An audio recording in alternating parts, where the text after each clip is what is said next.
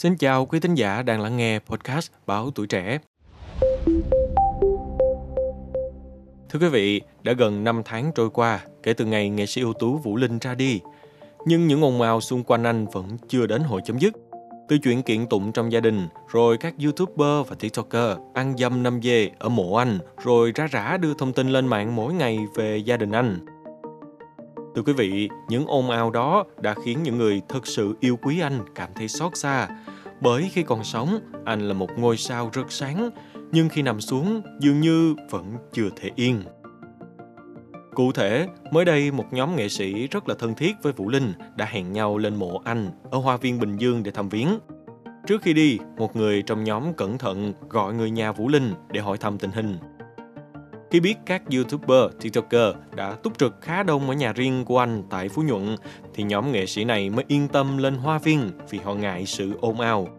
Vậy mà không ngờ, tới nơi đã thấy đội ngũ YouTuber, TikToker chực sẵn.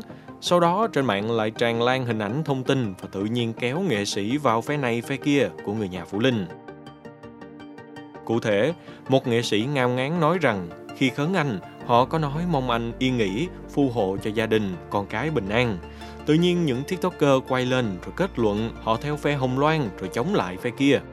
Trong khi đó họ chỉ đơn thuần yêu quý tài năng, tính cách của anh. Còn chuyện nhà của anh, người nghệ sĩ đó nói rằng bản thân có biết gì đâu mà lôi mình vô. Trước đó không lâu, nghệ sĩ Thanh Thanh Tâm về nước thăm gia đình. Vốn kính tiếng, Thanh Thanh Tâm và người em đi thật sớm, chừng hơn 4 giờ sáng để thắp nhang cho Vũ Linh. Nhưng mà khi đến nơi, họ hốt hoảng khi thấy rất đông YouTuber và TikToker ở đó. Người bạn đi cùng cho biết Thanh Thanh Tâm đi âm thầm, đâu có cho ai hay. Rõ ràng những YouTuber, TikToker này đã ăn dâm năm dê ở mộ Phụ Linh để chờ có người tới là quay clip tung tin.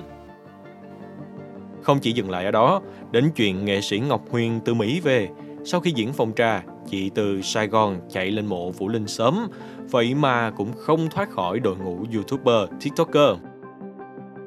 Kể từ ngày Vũ Linh mất, không ít lần trên mạng xuất hiện những clip lên đồng lên cốt gọi hồn ngay tại mộ của Vũ Linh hết sức phản cảm.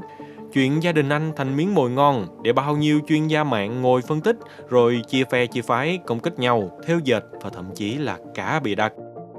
Chẳng hạn từ hình ảnh Thanh Thanh Tâm đến thăm mộ Vũ Linh, đã có rất nhiều clip lan truyền nói về chuyện tình Vũ Linh Thanh Thanh Tâm. Có clip còn cho rằng Hồng Loan chính là con gái bí mật của Vũ Linh Thanh Thanh Tâm nữa. Một bạn đọc yêu quý Vũ Linh chia sẻ cảm thấy bất nhẫn khi những thông tin về thần tượng của mình ra rã mỗi ngày trên mạng mà toàn moi móc chuyện riêng tư. Những YouTuber, TikToker nói rằng vì họ yêu quý, họ thần tượng Vũ Linh nên mới suốt ngày đưa tin về anh. Nhưng thật ra, họ chỉ đang lợi dụng tên tuổi của anh để câu view, kiếm tiền.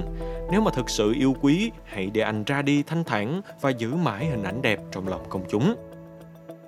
Không chỉ khán giả hâm mộ Vũ Linh mà những nghệ sĩ yêu thương Vũ Linh giờ muốn đến nhà anh thắp nhang hay thăm mộ anh cũng rất ngại, sợ bị làm phiền, sợ bị lôi kéo vào những chuyện trời ơi đất hỡi, không dám đến nhà lẫn lên mộ.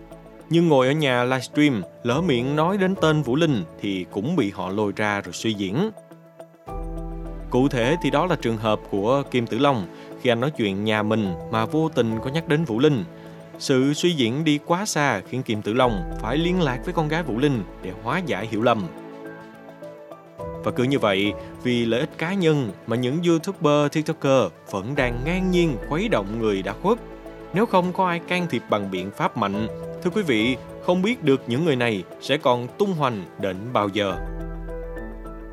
Xin cảm ơn quý thính giả đã lắng nghe show podcast ngày hôm nay. Đừng quên theo dõi để tiếp tục đồng hành cùng với podcast Bao Tuổi Trẻ trong những số phát sóng lần sau. Xin chào, tạm biệt và hẹn gặp lại.